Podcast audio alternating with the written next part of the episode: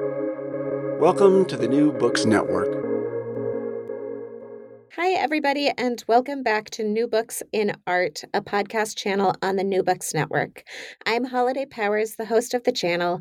Today, we will be talking to Pamela N. Corey about her new book, The City in Time Contemporary Art and Urban Form in Vietnam and Cambodia.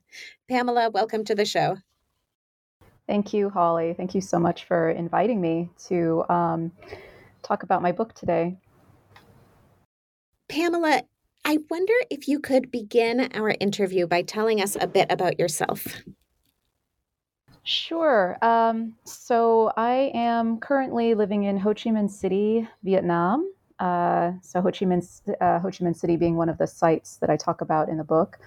Uh, I'm an associate professor in uh, art and media studies at Fulbright University, Vietnam. Uh, prior to this, I was lecturer or assistant professor in Southeast Asian art at SOAS University of London. So I was living in London for about five years before moving to Vietnam. And uh, before that, I did my PhD at Cornell University. Um, so it's it's nice to connect with Holly again, uh, as we were classmates. and um, yeah, I did my my degree in art history with a focus on Southeast Asian art, and um, yeah, so I, I, I can share a little bit about the origins of the book um, coming out of that experience. Um, essentially, the book comes out of my doctoral research as a PhD student at Cornell, and um, the book actually focuses on about half of what I wrote for my doctoral dissertation. So the dissertation was actually double this material. So I ended up taking out about half of it and redeveloping and sort of refocusing the material uh, for the book. Um, so, yeah, maybe that's a good point to start talking about the book more specifically. Well, so tell us how you came to focus on these two cities within your book because the your book is really focused on Saigon, Ho Chi Minh City, and Phnom Penh. How did you how did you end up with that focus?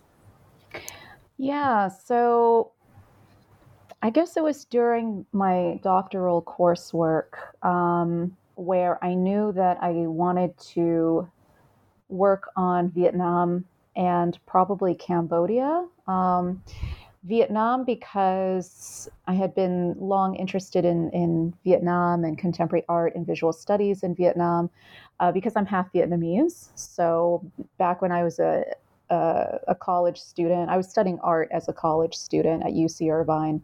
And that was a time when I was um, starting to think about how in our surveys of contemporary art at school, um, we really were focusing on very North American and European developments. And it made me curious about, you know, what artists were doing in other parts of the world. And because of my connection to Vietnam, I was especially interested in that. Um, you didn't really hear anything about Vietnam at that time in the late 1990s other than what we knew about the war and sort of the images that came out of the war. And, you know, I had a lot of Vietnamese American friends, so I knew I kind of knew Vietnam from the perspective of an overseas Vietnamese or Vietnamese American. So, going into graduate school later with a focus on art history, I knew that I wanted to kind of pursue those questions about um, what artists in Vietnam were doing. Uh, so, that was something I started to look into. I, I wanted to do more than just a, a very focused national study, though. I knew I wanted to do something comparative, maybe because at Cornell, um, within, you know, I, I, was part of a community of people studying Southeast Asia. That's one of the things that Cornell's really known for, is being like one of the, the one of the places in the world where you go to study Southeast Asia. So there was always um, encouragement to think comparatively, to think transnationally, to think across the region. So I was curious about what other artists in the region were doing, and having traveled to Cambodia a few times, um, you know, I, it seemed to make sense to me um, to situate these practices in proximity to each other because that's how it is in actuality. That's how it is geographically. They're neighboring countries. Saigon and Phnom Penh, in particular, have a very sort of intimate historical geography. Um, where Saigon is used to be Cambodian land. Um, so even though there's a border that divides the two nations, there's ways in which um, they feel very familiar uh, or they, they seem very sort of um, connected. Uh, there's a sense of a shared cultural, um, shared lingu- linguistic roots, even. Um, and then historically, there's a lot of parallels between those two cities as well in terms of key dates, you know, for um, sort of post colonial periods and then also major uh, wartime upheavals. So I think ultimately, yeah, it came down to thinking about those two cities as a more feasible project of study than trying to do a comparative project where I look at like all of Vietnamese art and all of Cambodian art and try to encompass like those two massive national narratives. Um, I wanted to do something that was much more intimate and scaled down and also very specific in terms of thinking about locality. Um, and for me, it, it made sense to look at the cities together, not in a framework of comparison necessarily, but just thinking about possible connectivities, shared impulses, shared concerns, um, but also how a new generation of artists was responding to present day circumstances with an eye towards the past and an eye towards the future as well. Um, in ways that I felt were somewhat similar across both sites.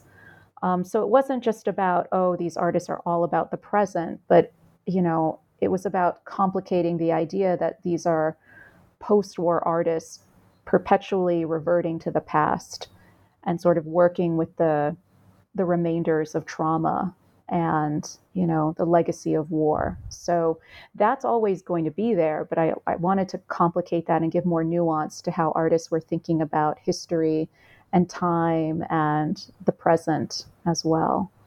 Um, yeah so, in your introduction, you set out some of the main ideas that you're working with with contemporary art, uh, with the idea of the urban form, but also thinking more specifically about how you are situating these artists with regard to this emphasis on trauma.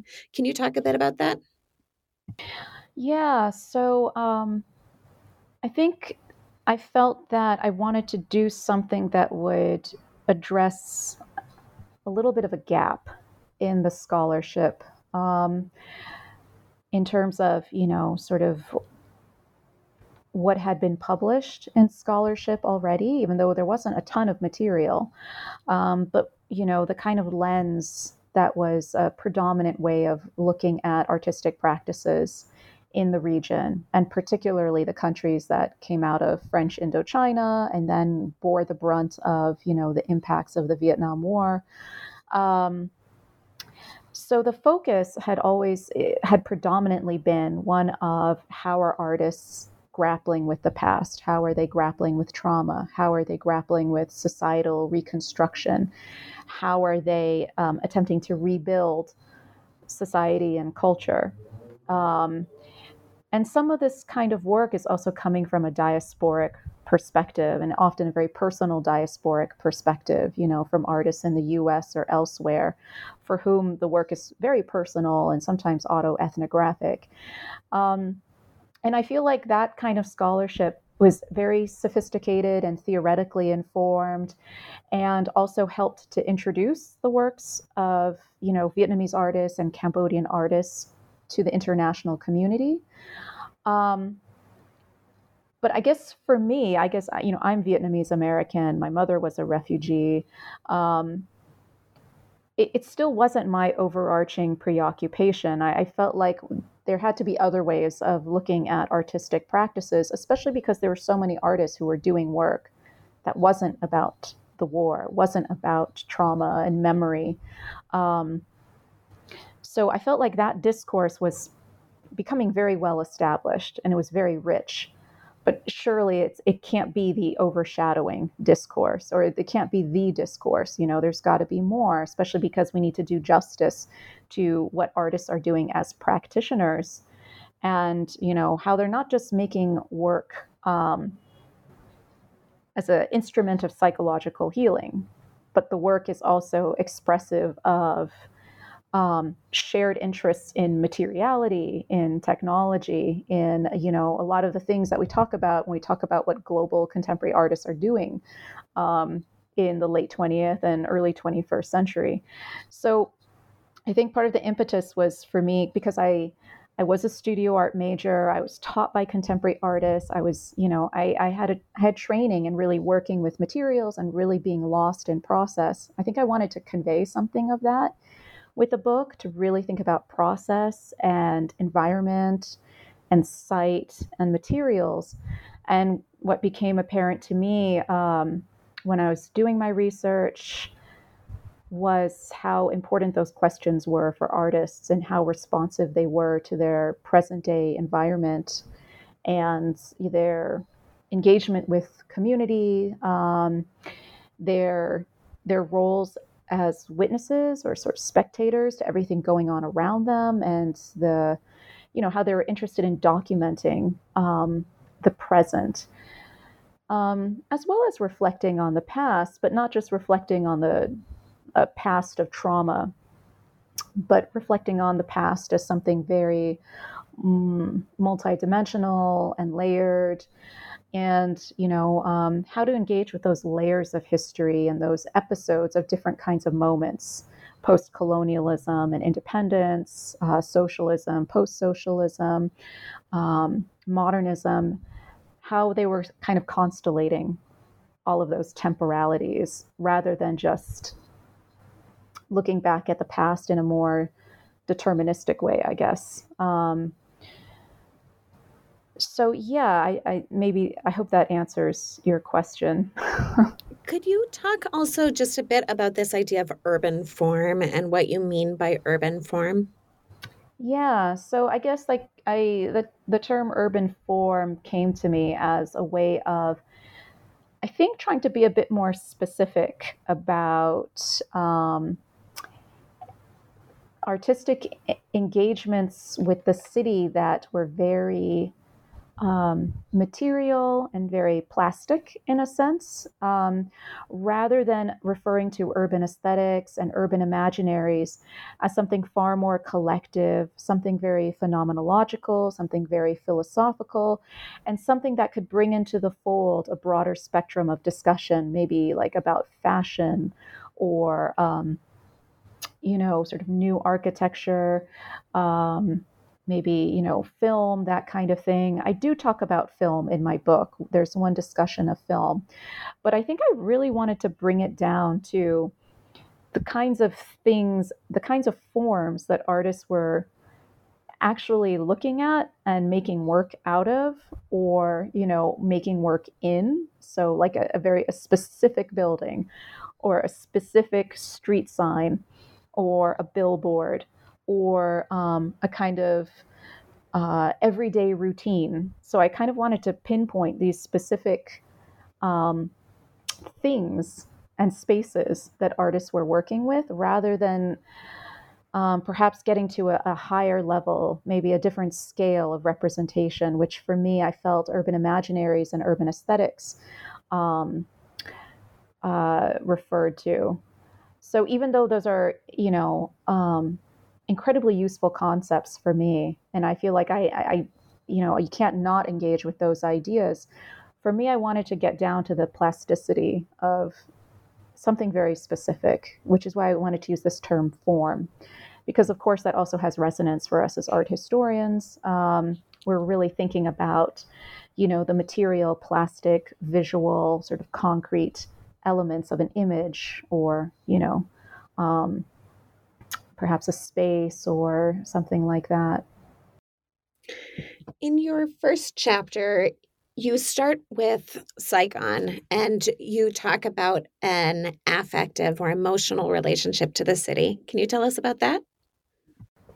Yeah, that was something that um, came out of a lot of conversations and interviews, sometimes more informal uh, conversations and sometimes more structured interviews. But it, it seemed to be a recurring preoccupation with talking about um, emotion and uh, feeling and you know no one actually used the term affect but it was often alluded to in other ways you know um, hanging out with artists talking about films from the 90s and saying overhearing them say how real Cyclo, um, this film by French Vietnamese filmmaker Tran Anh Hùng, um, you know, Cyclo is the film that I talk about in the book, and that one is very visceral and very intense, very artistic, uh, you know, very violent, very saturated. Um, but that's the one that they pinpoint as being the most real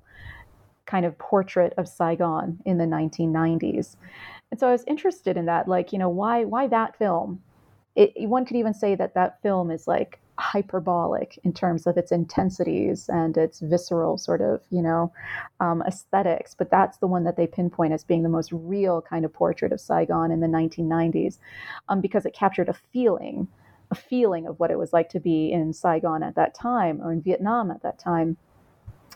Um, so I think it's, you know, I was sort of led to these overarching concepts for the chapters through the artworks, you know, and that's one of the things too when we talk about urban form, and I'm, I'm focusing on form, that form is really what helped me organize the book.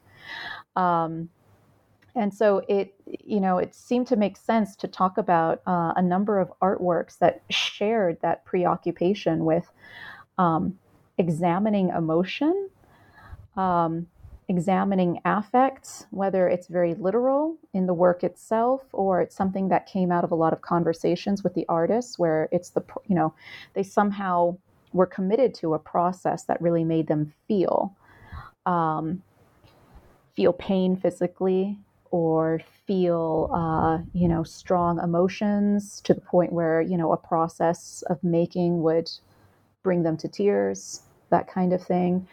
Um, but also the kinds of feelings that the artwork is meant to engender in the viewer. Perhaps a specific kind of feeling it's meant to engender in a local viewer um, with certain kinds of references, certain kinds of cues um, and signs.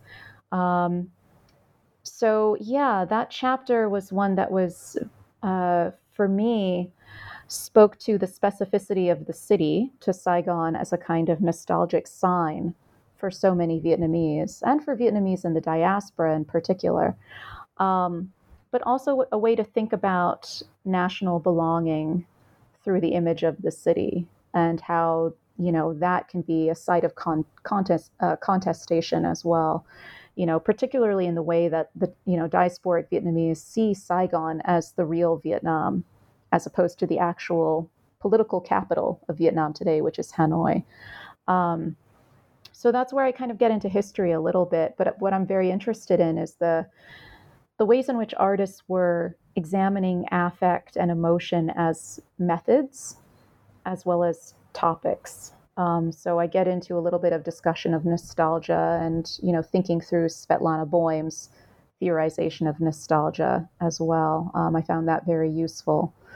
Um, so yeah, that's kind of how that came together for the first chapter. Could you could you give us an example of one of the artworks that you talk about within that chapter? Yeah, so let me think. There's a few.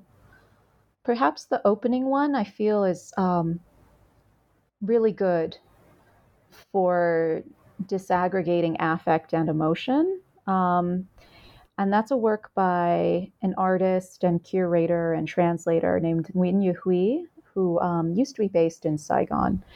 And it's a video work where he recruited some actors, um, quite a few of whom were very well known Vietnamese actors in domestic Vietnamese cinema. And um, he just basically asked them to cry. and, you know, against them it's very intense. It's just them sitting there, not looking into the camera, but kind of looking off into the distance a little bit. And they just really slowly start to cry, but it's so slow. It's it's almost painfully uncomfortably slow. You you you know watching someone's face up close as they you know the muscles begin to configure and tears start to form and you're just staring at them. There's an incongruity too with the soundtrack that's being played in the background which feels very commercial and very like very fast paced and it's all very weird. Um, but that was something that you know he he talks about emotionality in his statement for the piece um, and also thinking about age and physicality and a certain generation of vietnamese that he felt could could could follow that cue perhaps more successfully. Um, and so for me it had to do you know he also talks about sort of this idea of hollowness and surface and depth in terms of vietnamese society today. Um, so for me, there were things he talked about in his prompt, which um, his prompt to the artists and his statement for the piece that made me think about how he's really breaking down this idea of, you know, or he's really kind of separating out affect versus emotion. Um, you know, and it, it presents a kind of what came first, you know, the chicken or the egg question. Um, that I talk about more in the book. Um, so I guess that's an example of one work, and for me, that that served as a kind of good introductory work to then get into this question of affect and emotion as you know these key preoccupations of a number of the works in that chapter.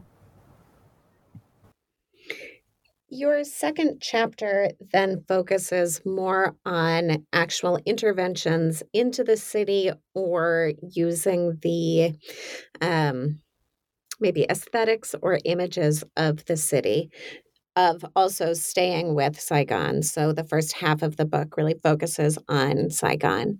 Can you tell us about the second chapter? Yeah, so the second chapter, um, well, if the first chapter brings the idea of Saigon, Vietnam into dialogue through a lot of reflective, um, sort of uh, phenomenological artworks that think about how the image of the city is imbued with affect and nostalgia. Um, the second one has to do with, in a sense, um, artists, well, on the one hand, artists really looking at the streets, really looking at the streetscapes as graphic regimes with layers of history. So, really looking at the street as a, a kind of socialist landscape, an urban socialist landscape, um, and reworking that iconography in a sense. So, artists uh, kind of playing around with the icon- iconography of uh, socialist visuality as it plays out in everyday streetscapes. Um, so there's that on the one hand, and then I included some examples of artists who are who actually try to do direct interventions into public space, which is a little bit rare. It's quite rare in Vietnam actually because there are tight controls over per, uh, public space, and people do feel surveilled in public space here. There's a very strict system of exhibition licensing, which really um, allows the the Ministry of Culture, Tourism, and Sport to very tightly control what gets shown publicly you know? Um, and that's where a lot of censorship happens is at the level of this licensing process. So it's the same in terms of you know what can happen in urban space. Um, they have particular groups of you know um, municipal authorities that are out there to make sure that there's a sense of urban order and you know um, one of the aspirations of late socialist Vietnam is to civilize urban space, you know, as part of a larger pro- uh, process of modernization. Um, so I looked at a couple examples where artists did try to create these kinds of bold interventions into actual public space. One of those um, is a very important project by Q. Lê called Damaged Gene, which does reflect on the Vietnam War in particularly uh, particularly the legacy of um, the use of Agent Orange and dioxin, uh, which was sprayed over um, parts of Vietnam and even you know parts of Cambodia and Laos um, as a chemical that you know is a it's a defoliant. So it was meant to eradicate the jungle sort of growth that could be used to to shelter and hide um, communist troops. Um, but what that did was, you know, um, leave toxic effects in the soil and the people for generations afterwards. And so one of the effects is congenital malformations in children. Um, it's really horrific to see uh, the results of that in terms of children who were, um, you know, born after the war and even the effects on their children. And this is something that also affected American veterans as well. Um, so, in this one work, Dinh Q. Lê wanted to address that history, which was uh, a history that was being silenced on both sides. So, the U.S. government, you know, did not acknowledge their responsibility um, for this damage for a long time. Actually, I don't even know if they if they have yet to really acknowledge um, the scale of the damage that was caused by that. And then at the time, the Vietnamese government didn't want to draw too much attention to this because they were a rising exporter of rice and other agricultural products. And of course, you don't want word to get out that the soil is toxic because of, you know, dioxin. Um, so Dinh wanted to address that in in his work called Damaged Gene, which was actually um, a kind of installation that he set up in a public marketplace. You know, he rented a stall at a shopping center, and for one month he was selling these um, little toy babies that were conjoined twins. You know, so that was one of the effects of dioxin, were conjoined twins, um, and also you know clothing for conjoined twins. Um, pacifiers, glasses, um, there was also clothing, you know, T-shirts and things for adults that were embroidered with the names of the uh, the companies that had produced dioxin.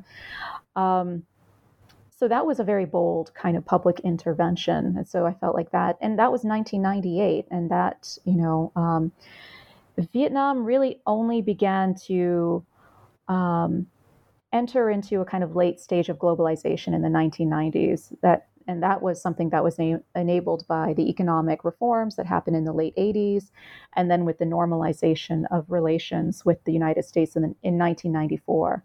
So it's only after that, really, that artists from the diaspora began to return to Vietnam.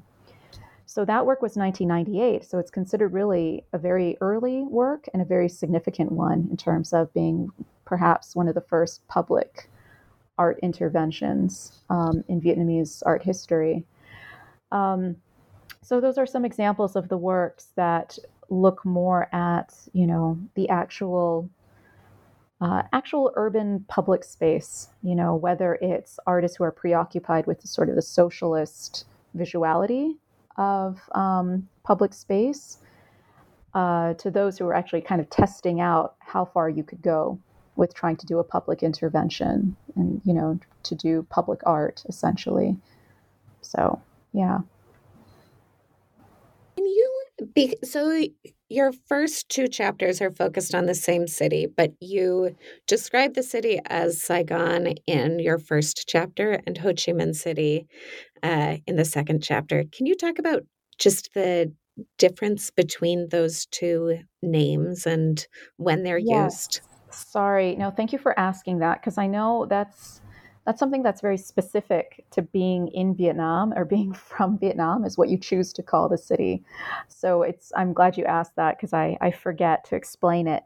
So um, Saigon is the name of the city um, since basically like French colonialism. It became their capital of the South or their administrative unit of Cochin China when Vietnam was split into three administrative units. Um, but it became the name that you know it was the name of the city up until uh, 1975 really or 1976 so 1975 is the year that um, well just to go back a little bit in 1954 um, when vietnamese forces basically defeated the french okay so the french had been trying to get back their colony their colonies after Japanese occupation, after the defeat of you know the Japanese at the end of World War II. Um, the French wanted to come back in, okay, because Japan had occupied much of Southeast Asia uh, during towards the end of World War II. Um, when the Japanese left, the French wanted to come back in and regain their territories. Uh, but so that that was the start of the uh, First Indochina War, and that culminated in the Battle of Dien Bien Phu, where the Vietnamese basically defeated the French, which resulted in the Geneva Accord. Um, which split Vietnam into a north and south, divided at the 17th parallel. And the south was meant to be a kind of democratic state um, and the, the North was, you know, they allowed that the North to be a kind of communist state. Um, there were aspirations. Well, the idea was that this was a temporary division, and that you know elections would be held to unify the country and to uh, elect a national leader. But that's not really what happened. If anything, the division became very entrenched. There was a lot of political machinations happening. It was far more complex than just communist versus non communist. Um, but Saigon became the capital of South Vietnam. And because South Vietnam enjoyed a period of post colonial independence, as opposed to the North, which was communist, um, the post colonial independence of the South was quite cosmopolitan, quite international, non communist. Um, and that period, 1954 to 1975, is considered by many Vietnamese to be have been kind of a golden period in a way. A lot of diasporic Vietnamese really look to that as you know that was their country, you know, Saigon in the post colonial period the music, the visual culture, you know, the literature that came out of that. 1975 is, you know, um, when Vietnamese Communist forces took Saigon, which, you know, and this was after American forces had left. All American forces had left by 1973, okay, which paved the way for a communist incursion. And basically, um, what many call the liberation of Saigon. In you know, in Vietnam, they call it the liberation of Saigon, the reunification of the country. For diasporic Vietnamese, it's the fall of Vietnam. Okay, April 30th, 1975. And so, with the fall or the liberation of Saigon, um, the name was changed to Ho Chi Minh City the year after to reflect a new kind of socialist regime, um, to try to get rid of the vestiges of colonialism that the new communist state saw in Saigon. So, getting rid of the name, renaming it Ho Chi Minh City. However, a lot of Vietnamese who are from the South, you know, born during that time, will still call it Saigon. A lot of local Vietnamese still call it Saigon. Some get very angry if you call it Ho Chi Minh City, even. So this still comes up where they say, I'm so glad you're calling it Saigon and not Ho Chi Minh City. Um, but I use the two terms to kind of talk about temporality, you know, and also to reflect on perspective, you know. So if we're talking about a diasporic artist who's making work about post colonial Saigon, we call it Saigon. But after 1976, it's officially Ho Chi Minh City. So,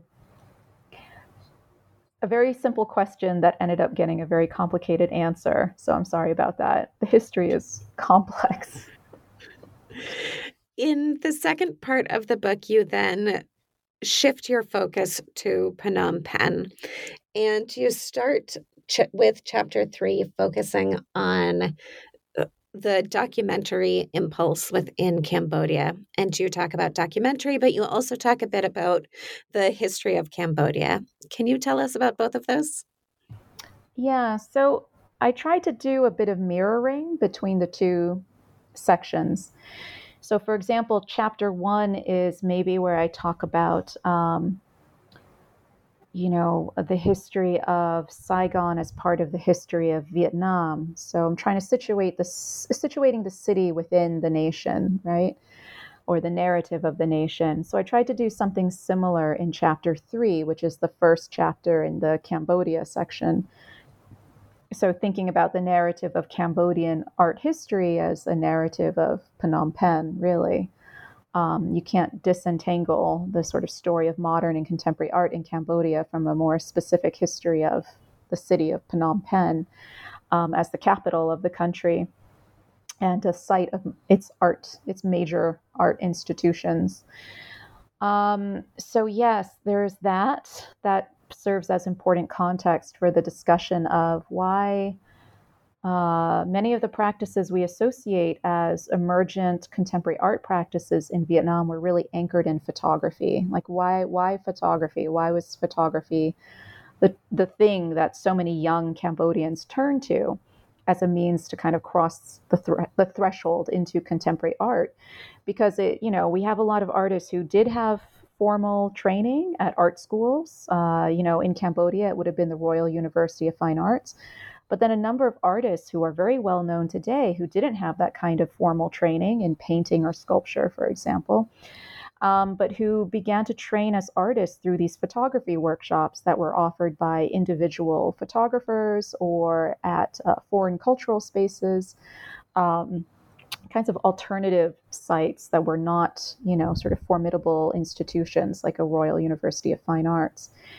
Um, and photography, it seemed for them was really key to uh, their fascination with the idea of the documentary um, and documentation, which would seem to be kind of conditioned by the cultural climate of, let's call it, you know, post Khmer Rouge or post transition Cambodia. Um, so, in terms of historical context, you know, I talked about how 1975, April 1975, was a momentous historical episode in Vietnam. It's the same case in Cambodia because April 15th, 1975, marks the point where, after years of political instability and civil war, the Khmer Rouge, which is a very radicalized, uh, kind of extremist, communist, um, political formation uh, led by Saloth Sar, otherwise known as uh, Pol Pot, converges on the cities and end up taking over the cities and evacuating all the city residents. You know, so imagine evacuating a whole city, the capital of Cambodia, and basically forcing people out into the countryside to work um, in hard labor, because the vision was the the idea was that they would transform Cambodia into a kind of radical extremist vision of a sort of collective agricultural utopia, you know, sort of the most extreme version of communism you can imagine. Um, which went which went horribly wrong, right? It led to the deaths of over two million people, um, and that's what we call the genocide, right? So um, in the wake of 1979, which is when Vietnamese forces, who, you know, Vietnam and Cambodia had now been at war for a couple years, um, Vietnamese forces actually went into Cambodia in 1975 and ousted the Khmer Rouge, okay, overthrew Pol Pot's regime. But they also occupied Cambodia for the next 10 years. Um, and it was called the People's Republic of Kampuchea or the PRK. So Cambodia was actually kind of occupied by Vietnam, became a socialist state in uh, in name at least um, for ten years. Um, and after that, there was a period in which Cambodia transitioned out of socialism into what was supposed to become a democratic state um, with the support of the United Nations um, UNTAC, the United Nations Transitional Authority Coalition. I think that's uh, uh, it's been a while, but I'm pretty sure that's the acronym. um, and so basically, what happened in the 1990s was a period of really like major societal rebuilding. Um, the devastation to the country was so extreme. It's hard to imagine. You know, imagine the National Library was used to keep farm animals and pigs and things like that. Um, so this was a period of massive economic rebuilding, but also um, it was a period in which there was a, a real sort of, I guess, transnational, international efforts to rebuild society through um, you know, creating new institutions of record keeping and archive building and documentation, a real focus on documentation to rebuild all that was lost during four years of devastation and, and genocide. Um, so one might say, okay, uh, young Cambodian artists were building on that climate of cultural preservation and documentation, but they were using documentation as as a form of contemporary art. They saw their documentation, you know, their their photographic work as documentary practice and as conceptual practice. So a lot of artists described what they were doing as conceptual art because of what they were choosing to document and how they were choosing to document and the ways in which they were using photography. So for me, that was um, something to focus on for that chapter. How they're using art as a documentary form to also shift the ways that we were looking. You know, people are looking at their work, um, looking at photographs as art, but also using the photographs to look at the city, to look at Cambodia in different ways. Can you give us an example of one of the artists or artworks you talk about? Yeah, so I think in that chapter, I spent quite a bit of time talking about Vandy Rattana, because Rattana was considered a, a somewhat more senior figure who was a mentor to a new generation of artists who are now themselves mentors in the art scene and have become sort of global contemporary artists. Um, uh, but Rattana was someone who kind of brought them together and, uh, according to what I heard, you know, kind of got them thinking about how to use photography as an instrument of art making, but also documentation, also as one of activism in a sense. So I talk about uh, Rattana's development as a photographer and an artist um, by looking at his broader practice and where he started out as a photographer um, in the city, doing almost like journalistic photography, but um, something that was certainly, you know, um, in a way deeper, deeper than journalistic photography. It was it was clear that he was kind of developing his own sense of an artistic eye through these documentary photographic projects um, that were really rooted in uh, things that were going on in Phnom Penh. So it's really like he was documenting document uh, documenting the city and um, urban crises and things like that. And then I kind of talk about how that then evolved into something different, where he wanted to leave the city. He wanted to leave that kind of space behind and go to the countryside instead. So I talk about some of his images of um, the countryside and the rural and why he turned away from the city. So it seems to depart a little bit from the focus on urban form, but for me, there's a connection there in that I feel that urban form was a catalyst for this turn. And it also shaped some of his methods, his eye as a photographer, his interest in scale and in narrative towards a different kind of space, you know, towards the countryside instead. Um, so that's that's one of the the artists that I focus on in that chapter. In your final chapter, you stay with a focus on Phnom Penh, but then move to architecture and performance in thinking about uh, the relationship between the post colonial and the contemporary. Can you talk to us a bit about that? Yeah. So, something that um, was very uh, prevalent when I was living in Phnom Penh was. Uh, across the board a number of projects that were very interested in um, recuperating and documenting and archiving the post colonial past. So, not you know, uh, moving before, going back to a period before um, the Khmer Rouge, right? And looking to what similarly in Saigon was considered sort of the post colonial golden period, and I think this is across the board in a lot of colonies, right? Where after independence, there is perceived to be a kind of golden period of post colonial culture.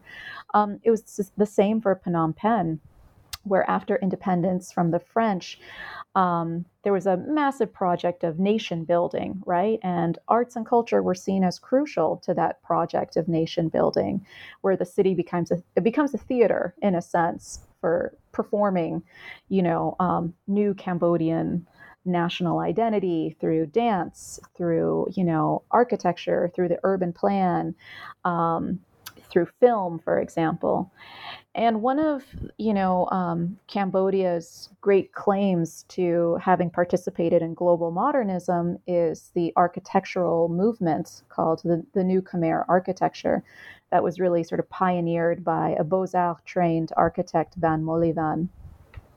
So he um, one could say he and others spearheaded a kind of movement where Phnom Penh becomes built into a kind of exemplary city with these examples of architecture that blend Corbusian modernism with other sort of vernacular motifs, right? And um, uh, so when I was looking, when I was living in Phnom Penh, I noticed that a lot of artists were really interested in and drawing attention to that heritage, especially because a lot of that heritage has been destroyed, right? And there are concerns that the state does not care for that heritage as much as locals and artists and researchers do. I think this is the case in a lot of places, right? So one of the ways that you know contemporary artists were doing something almost like a, a, kind of historiographical project was trying to literally connect with those remnants of the new Khmer architecture by inhabiting it and creating art spaces in those buildings. And so, one key structure for that is what was called the building or the white building, um, which at the time I was living there had become a very sort of uh, um, very decrepit structure where most of the repairs and maintenance were done by the residents themselves you know? So there wasn't electricity in parts of the building um, the infrastructure was deteriorating. It was constantly under threat of demolition by the state. It was in the center of phnom penh. The land was very valuable. And like many other parts of Phnom Penh, it was at risk of being demolished and the residents being relocated um, so that they could sell the land for a new development. This was the case with a lake that was actually sold off and filled with sand to, you know, to develop, to create a high rise development. So that's how extreme it was that you would get rid, you would actually, the government would actually sell off a lake get rid of a key aspect of the the city's ecology, you know, to turn it into a commodity, to you know, sort of, you know, real estate. Um, so yeah, I talk about an example of this is the ways in which this one artist collective um, set up a, an artist space in the building, one of these old ramshackle buildings that had been a real jewel in terms of you know post-colonial architectural modernism but really used it as a way to leverage connecting communities you know communities within the building. It was an apartment building and communities outside the building to connect with residents inside, also to archive the history of the building, and you know, as part of an, a project of documenting and creating knowledge about the new Khmer architecture.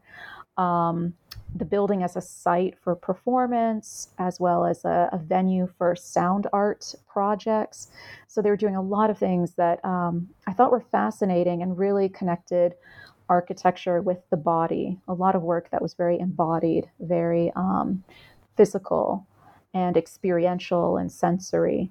So um, that was a catalyst for the chapter, thinking about the ways in which contemporary artists were connecting that post colonial past with the present. Um, and also uh, kinds of works that were very embodied and performance based. Um, uh, immaterial or ephemeral in a sense um, compared to the previous chapter, which focuses really on uh, visual documentation and the project of photography.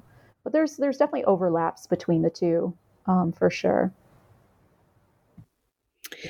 The book then ends with a conclusion that focuses on questions of comparative uh, methods and comparative projects. Can you talk to us a bit about the way in which you end the book?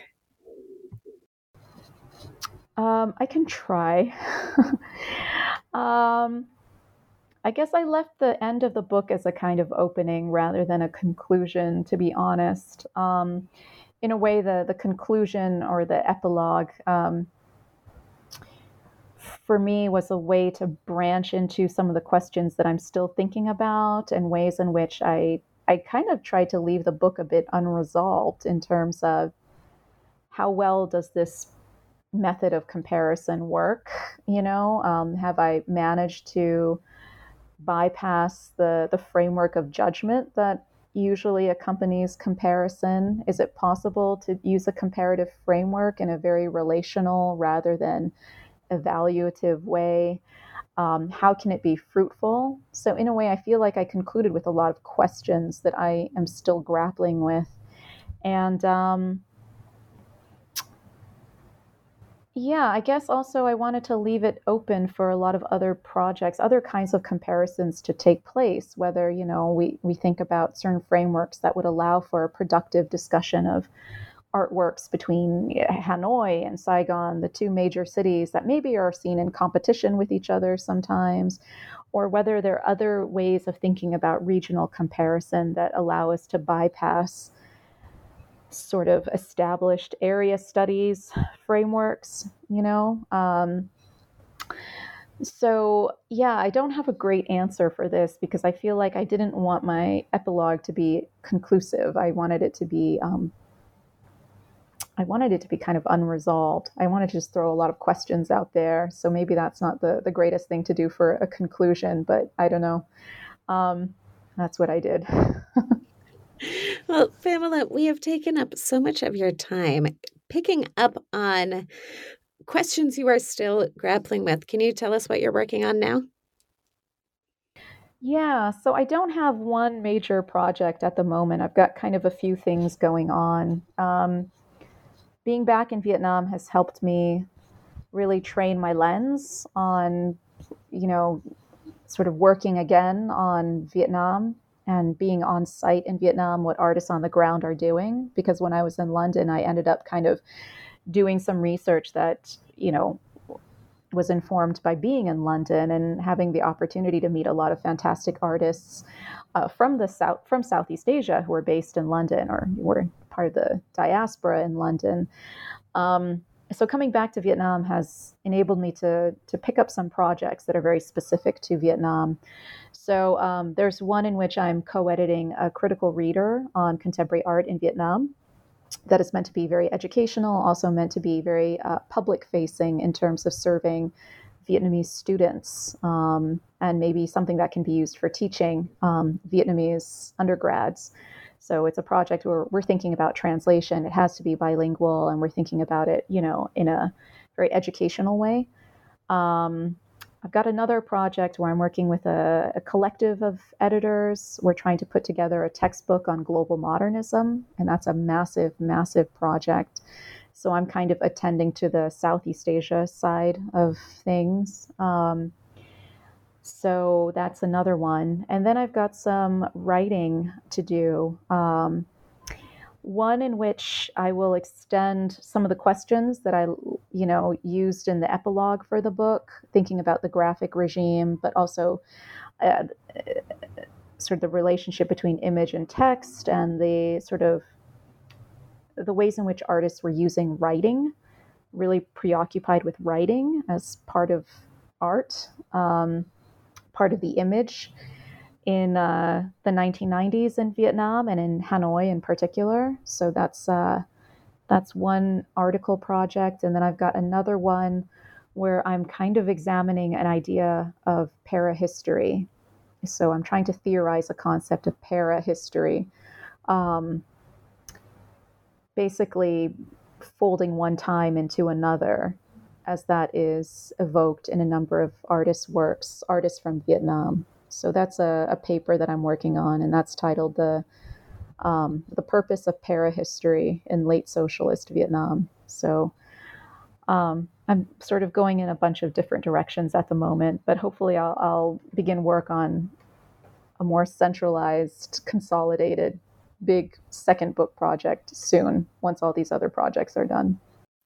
Oh, it all sounds wonderful. Thank you so much, Pamela, for joining us today. Thank you so much, Holly.